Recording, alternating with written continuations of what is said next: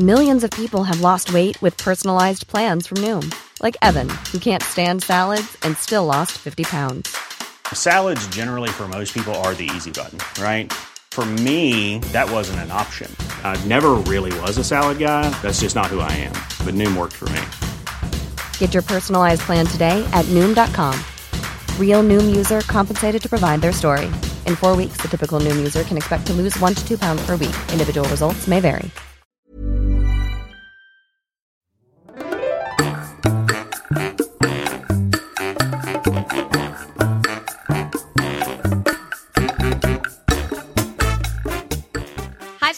Welcome back to Large Almond Latte. So, a few weeks ago, we talked about ISO pressures and not giving in. And this week, I realized that this must be what homeschooling feels like. You're alone, you're bored, you're wearing your trackies, which fans Vogue have recently confirmed is a trend of 2020. So, you're welcome. But you're also forced to do language, read lots, and do art. But, like, I just really hope we don't turn out like homeschooled kids because they are so weird. Anyway, this week I am not proud to say, but I gave into ISO pressures and I was inspired by a fan to do some doodling. So I trotted down to the $2 shop, big adventure for the day, and I got myself a sketch pad and some charcoal pencils. I felt like such an artist. I needed to be wearing a beret. Anyway, I haven't picked up a pencil unless it's to draw meaningless things in a notebook while I'm bored in a meeting since like Britney and JT were a thing. At which time, like I was definitely no Monet, but I thought I was okay. And I actually even thought maybe I would have a career in graphic design, which I obviously did not. And I can confirm now that drawing is not like riding a bike. You can forget how to do it, and I did. Much like my chocolate cake efforts from last week, my drawings look like they have been done by a child. So I think I'm just going to keep them in my child's room and pretend they were her work. Today on the podcast, off the back of my little doodling adventure, I explore other things that we used to be really good at and now we are just not. Like always, I've put the question to you, the fans, in our Facebook group, Large Almond Latte Podcast, for your responses as well. Then I review Netflix. Yes, all of Netflix because I've clocked it. I'm going to give you a review on the things that I've been watching, but a really in depth review on the new softcore porn thriller, Welcome Home. And of course, I'll leave you with a life changer. Following on from the drawing, in general, I feel my hand artistry skills have failed to reach their potential. Like, I used to have super nice handwriting. Not to brag or anything, but I was one of the first to get my pen license. I could really adopt any style cursive, fat, round, slanted left, slanted right, flicks, no flicks. I used to like daydream about leaving people ransom letters. And if I ever got caught by the police, I was so confident I'd be fine because I would just do the writing test in a different style of writing. Like, give me a Staedtler, which anyone knows is the pinnacle of the pen hierarchy, and my handwriting could easily be adapted into a font. It was so good. But then technology happened, and instead of practicing the calming flow of the pen, my hands adapted to the finger chopping of the keyboard, and my handwriting skills froze in time as a 16 year old girl. Over time, my ability to adapt different handwriting styles has become my curse. I have no style of handwriting now, and if I don't concentrate while I'm writing in one paragraph, I can shift to cursive font with a right slant to non cursive with no flicks and a left slant. It's a disaster. Best case scenario, I try really hard and like hold the pen really tight and write really slow, and it still looks like a note I've written to the girl sitting next to me in science class class. Ugh. Like in my proletariat job, I think it's really nice to leave a handwritten note or letter to a client. It's much more personable. But I have been banned from doing that by the Gen Xers who obviously like weren't affected by technology. So their handwriting is fully developed. And they're like, no, we, we can't have clients thinking that a 16 year old girl writes these letters. It's so embarrassing. But it turns out I'm actually not alone here. Our fan Mia also used to have stunning script handwriting, and now she says she has chicken scratch. Uh, what even is chicken scratch? Like, chickens have webbed feet. How do they write? I like, is this something that's really obvious and staring me in the face? Uh, hmm, I'm going to Google that later. Anyway, it's an absolute disaster. And As you know, I've been watching a lot of Grey's Anatomy, and it is so lucky that I am not yet inspired to be a surgeon because I feel like with these declining hand artistry skills, my peak surgery days would have already been behind me. Like, I would have been doing my best open heart surgery at 12 years old, and now I probably couldn't even do a simple running whip stitch. Yeah, I've been picking up the lingo real good. Technology has also completely wiped my ability to spell and respect grammar. Like, I'm pretty sure I went to school. I talk about it a lot because it was my absolute peak. But I may as well not have gone to English class because spell check and Grammarly, oh my god, Grammarly is a godsend, write everything for me. You should see my notes from this podcast. They are completely underlined in red and green. Like, okay, I shorten words and use acronyms all the time, not because I think it's cool and I'm hip. I actually don't know how to spell the real words. Deaf. That is something I write all the time because I actually don't know how to spell definitely. I'm going to try and spell it now and I okay, let's just go. D E F I N E T E L Y. I don't even know if that's right. You're going to have to tell me. Yesterday, I wrote a text message and I meant to say no, as in the negative, and I wrote K N O W. How does your brain, eh, like, what is going on in my head that thinks that's normal and it just switches to that? I don't know. Grammar is even worse. Oh my God. Yeah. And even when I put oh my God in my notes, I write OMG. If you're putting something in quotation marks, you put the symbol on the inside or the outside. I don't know. And ownerships, like if something is Nicole's, it's Nicole apostrophe S. But if it's Tuesday's something, then there's no apostrophe. I don't know. It's so confusing. Honestly, maybe I need to spend my time in isolation taking grade four English again because that is where my spelling is at.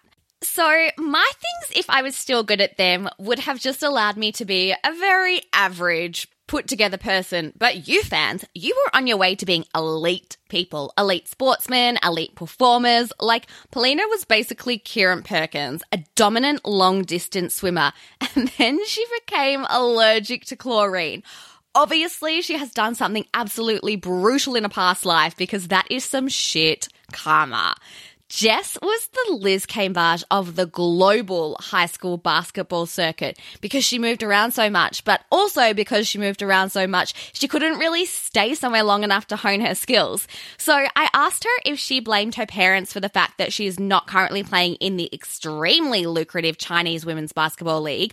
Honestly, look it up, they get paid so well yeah, I asked her because I was really looking for a juicy story, but actually she was really kind and was like, it was more that we just never stayed somewhere long enough for me to work with anyone and really develop. And by the time we were in Melbourne permanently, it was just high school politics. So that road came to an end.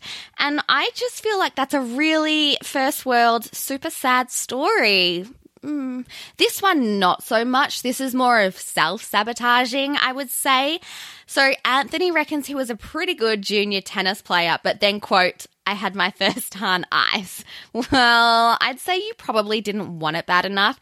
If I had been a decent tennis player, I would have gladly abstained from the beverages because tennis is like the only women's sport that pays really well aside from that Chinese basketball league. So I really feel like the ability to self sabotage a tennis career in the first place is really just like your male privilege showing through. Is that a stretch? I don't know, but I'm going to run with it.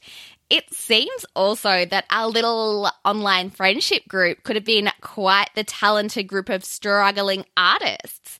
Anthony, again, claimed to be quite the cellist, obviously at his elite boys' school. But then, quote, again, I had my first Hahn Ice. wow, alcohol is really not the talent's friend. Emma and Brittany were both also really good singers, but I guess vocal cords are like um, rubber bands. If you warm them up, they're nice and stretchy, but if you leave them cold, they're really stiff and hard and don't move. Emma realized she lost her talent watching a video of herself from last year, and I am cringing because I thought I could relate to that. I thought that I was a member of the I used to be able to sing party. Like, I was obsessed with music theatre. I still am. Basically, I was Rachel Berry from Glee. I had a microphone and I would record myself singing into my CD player and then I would play it back like I think everyone did that, but I would play it back and I'd be like, yeah, I am really good. And Actually, come to think of it, it's exactly what I do with this podcast, which reminds me I probably need to check myself. Like Rachel, I also bullied my singing teacher into giving me solos in performances. Like she was a real pushover and I had her under my thumb. Once she even apologized to me for not giving me a bigger part. And I was like a little bit of a dancer, another activity I'm well over the hill on. So in all music theatre productions, I would always get the dancer parts, which have a little bit of singing involved because I guess it's better to have a dancer who can kind of sing than someone who cannot dance at all when the role is for dancing, if you know what I mean. So I played like the prostitutes in Beauty and the Beast and I was a lion in The Wiz, but I never actually got a singing role or anything based on my pipes alone that I didn't have to bully someone to give me. And I realize now it's because I was in denial the whole time and I actually have never been a good singer. And it's a really tragic realization that it's not even one that I came to on my own, to be honest. I was told very bluntly. Quite a few years ago, I thought I was home alone. Well, I was home alone and I was belting out some on my own, my favorite musical theatre song ever.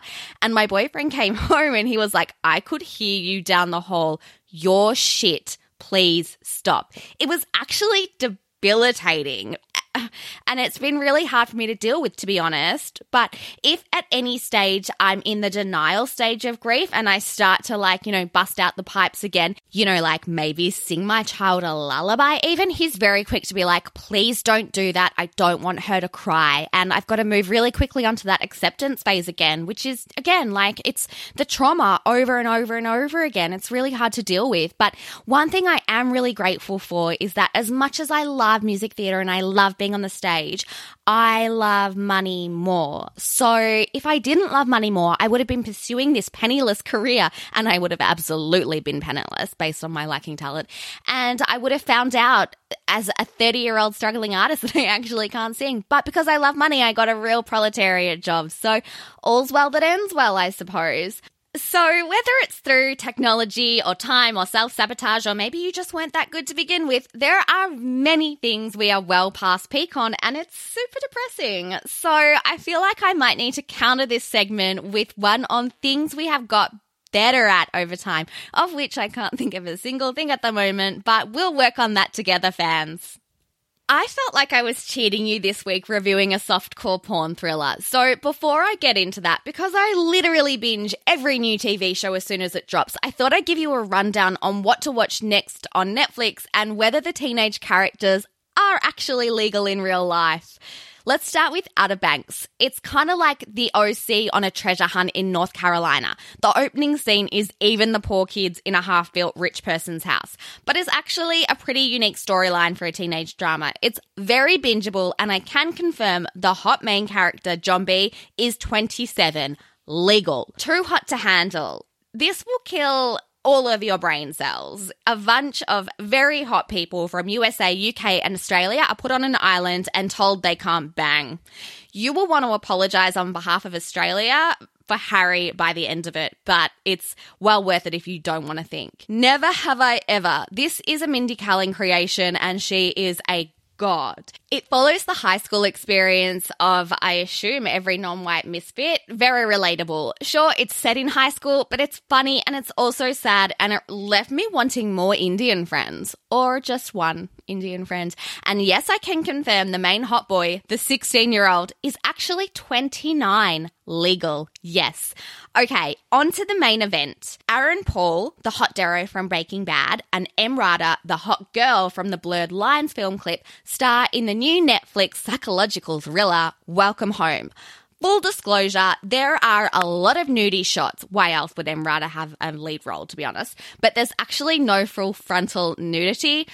Despite that, it's still enough to make me very uncomfortable and feel mildly prudish about reviewing this at all. We open on Emrata on Trivago, booking a holiday to Tuscany. There's creepy music playing over the top, so it's going to be a thriller.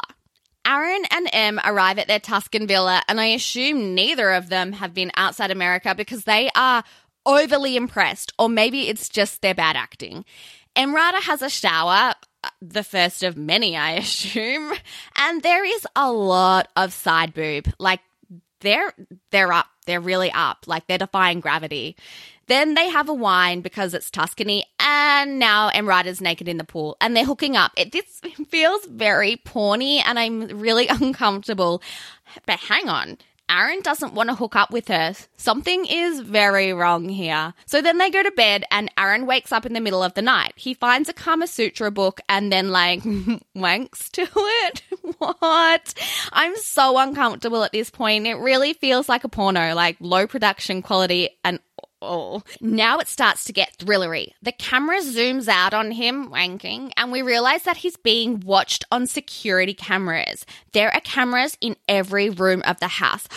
oh my god. So the next morning, Emrata goes for a run and trips because she keeps thinking about herself having sex. I, I guess if you're that hot, you can fantasize about yourself?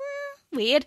Then a young hot guy comes to her rescue because she's had her ankle, and he's like, I can fix this for you if you want. I'm not even going to try an Italian accent. But honestly, is this a porno? Then she gets in the stranger's car and they make small talk. And he says he hasn't been to the US. And she's like, why not? That is the most obnoxious American thing you could possibly say. So just when I think there'd been way too much dialogue and not enough Emrata, I'm taking a shower. Okay, there we go. But Aaron doesn't want to join her, but then she gets out and then he bangs her, but he can't finish. What is going on with this guy? Okay, now we found out that Emrata cheated on him and he keeps thinking about them, so that's why he can't finish. And obviously, she's been thinking about it as well, and that's why she tripped on their run. So they're in Tuscany to work on their relationship. Yeah, if I was Aaron, I guess like you would do anything to keep her and make that work. So then we see the security cameras again, and guess who is watching them? Yes, it's that sexy Italian stranger whose name is Federico. He's humming while he's watching them, so you know he's so creepy. Emrata has arranged for this sexy Italian Federico to pick them up and take them into town because Federico says there's no taxis, which I don't know, like I'd probably believe if I'd never been somewhere and I was in Tuscany, so seems legit. Anyway, her and Aaron fight when they get there because he's like, You ruined our relationship when you let someone else's dick inside you best line of the movie. Anyway, she goes to leave, like she stomps off, but then she has no money. And then guess who shows up out of nowhere? Federico, and she just like is not even slightly creeped out by the fact that he's everywhere. So he gives her money to get a taxi home because there are taxis. Obviously, by this point, you'd be like, hang on, there are taxis. So maybe there's something wrong with this guy. No, doesn't even flinch. No idea. So she goes home, and then we see Aaron dining in this dingy dingy pub. And who shows up? Obviously, Federico. So they drink limoncello, and Aaron is like lit, probably even drugged, and he's pouring his heart out to this complete stranger about his cheating girlfriend. And then Federico invites these two girls over, and Aaron like cannot even keep his eyes open, but he definitely hears Federico say that he has the key to their house and Emrata is home alone. Next minute, Federico is at their house and he is patting Emrata from behind while she sleeps. And all I can think about is why is she wearing clothes when she sleeps? She thinks it's Aaron and she's like kissing his hand and then he pulls it away, like pulls his hand away and licks it. So if you weren't convinced by this point he's a complete weirdo, you better be now. Next morning, Aaron wakes up in some random bed and has these flashbacks of leaving the bar with two girls, but he can't find his phone. He goes home and understandably, Emrata is so mad. For mine, not mad enough. Like, if I was in Tuscany with my boyfriend staying in the middle of nowhere and he didn't come home all night, I would have called the police, to be honest. Like, I feel like that's the logical thing to do in this situation, but it's a movie where Emrata's lead character. Nothing in this movie is going to be logical, so I'm just going to have to deal with that one. Oh, okay, now someone's in the shower it's Aaron, not Emrata. What? He's flashing back to Federico saying he has the key to their house. He's getting sus by this point. So then him and Emrata fight. Like, he could have just been like, hey, I was really drunk last night and I swear this guy said he had the keys to the house. But no, he says nothing and he just leaves. Again, like, I really need to stop thinking that there should be any logic in this movie. So Emrata showers, obviously. And then we see Federico watching her get dressed by the security cameras. Then because he knows Aaron's on a walk, because of the security cameras, he pays her a visit and brings her some fresh roadkill, which they decide to cook up for dinner. Totally normal. And she is still like not even sus. Meanwhile, Aaron's gone to visit the place where Federico said he lived, which is just down the road, and it is totally abandoned. Oh no. So he runs back to the house to find that Federico has just told Emrata all about the girls they met last night, which obviously could have been avoided if Aaron would have just told her himself, but he didn't. Of course he didn't. So they have dinner, and Aaron and Federico are like full pass ag at each other, and Emrata is sitting there totally oblivious. Even when Federico starts using this metaphor about hunting rabbits, he's like, You get them to trust you, you make them feel safe, and then you pull the trigger. Come on, Emrata, you are the rabbit. Aaron is real clued into this because he's not a dummy and he's like, Get out of my house. So Federico the creep gets back to the cameras real quick because I think the like camera den is actually in the house somewhere. And then M by this point is like, mm, actually, he's a little bit creepy. No shit. And then Aaron explains about the girls from last night. So they kiss and they make up, and then they get some more wine. And she's like, meet me in the bedroom in 10. Yeah, I thought it had been a really long time without boobs. So he goes and gets more wine from the cellar, and uh oh, the door locks and he's stuck in there. Meanwhile, Emrata goes up to the bedroom and there's some sexy lingerie and a blindfold on the bed with a note that says, Put it on and wait for me. I mean, it's handwritten. Do you not know Aaron's handwriting? Obviously not, because it's obviously not from Aaron. And then Emrata gets into the lingerie and lots of underwear shots from the left, from the right, top, bottom, blah, blah, blah. Downstairs, Aaron sees a light behind the bottles and he finds a secret hallway, so he's trying to get out of the cellar a different way. Federico walks into the bedroom and pretends he's Aaron because she's blindfolded and he like throws her down on her back and he's like about to go down on her and she has no idea that it's not Aaron. Like all of your senses are heightened because you've got a blindfold on and you don't of I, I really like of course of course she doesn't know this girl is so illogical anyway then he sucks her toes is that not a dead giveaway? Only creeps suck toes, right? Anyway, then there's like lots more close up shots of Emrata in underwear. Honestly, if you want to play a drinking game, I strongly suggest that you drink every time that one of them is nude. So Aaron is really loud downstairs trying to get out of the cellar, and Federico leaves to go and investigate, but not before he leaves Aaron's phone on the bed because he obviously stole it with a video of him from the night before. He is clearly passed out, like not even alcohol drunk. He is drugged. And these two girls are all over him. He's not doing anything, but that's not what Emrata sees. She is mad. This girl is driving me crazy. So Aaron's in the lounge room now, and Federico has put the video of him and Emrata upstairs on. And then Emrata comes downstairs and they confront each other about their subsequent cheating, I guess you would call it. And they get really physical, which I guess is just like meant to be part of the porno. Anyway, they break a mirror and then they realize there's a camera behind it and they realize, oh my God, Federico is watching us. And then he's right there in the room with them. And Aaron's like, please let us go. And Federico pulls out a knife and then they fight and struggle. And they're both trying to reach for the knife. Meanwhile, Emrata's just standing there and could have picked up the knife the whole time, but she doesn't. But then she redeems herself and she hits Federico with a poker stick once, then again and again and again and again. Like I think she's taking the frustration of her relationship out on Federico. Like she hacks him right up. Then there's a knock on the door. Oh my God, who could that be? It's Eduardo, the owner of the villa. Aaron left him a message before telling him about this Federico creep who's been like coming over to their house.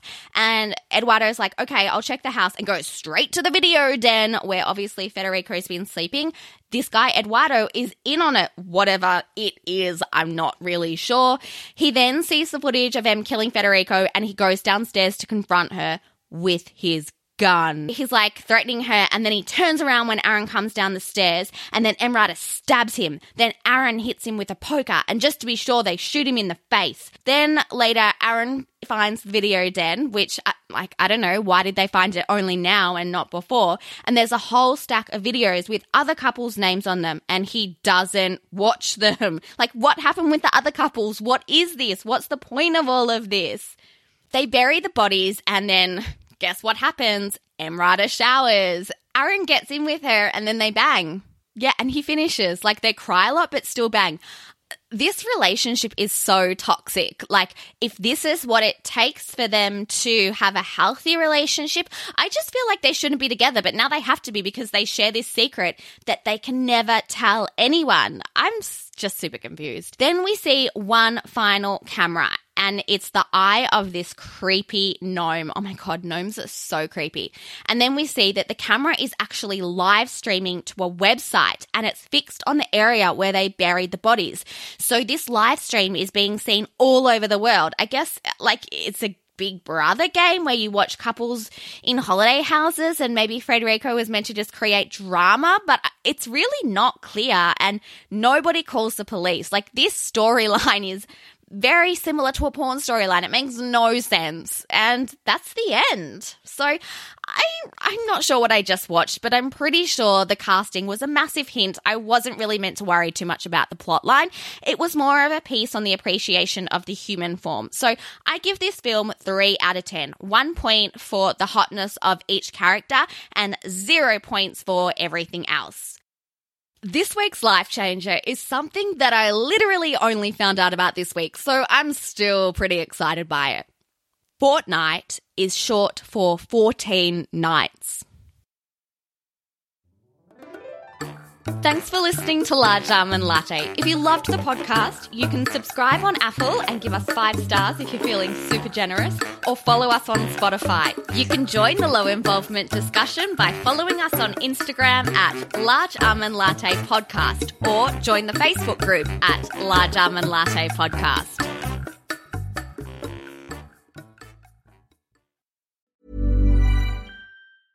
Hey, it's Paige DeSorbo from Giggly Squad. High quality fashion without the price tag. Say hello to Quince.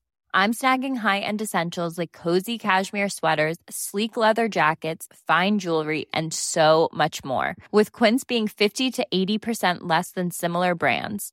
And they partner with factories that prioritize safe, ethical, and responsible manufacturing. I love that. Luxury quality within reach. Go to quince.com slash style to get free shipping and 365 day returns on your next order.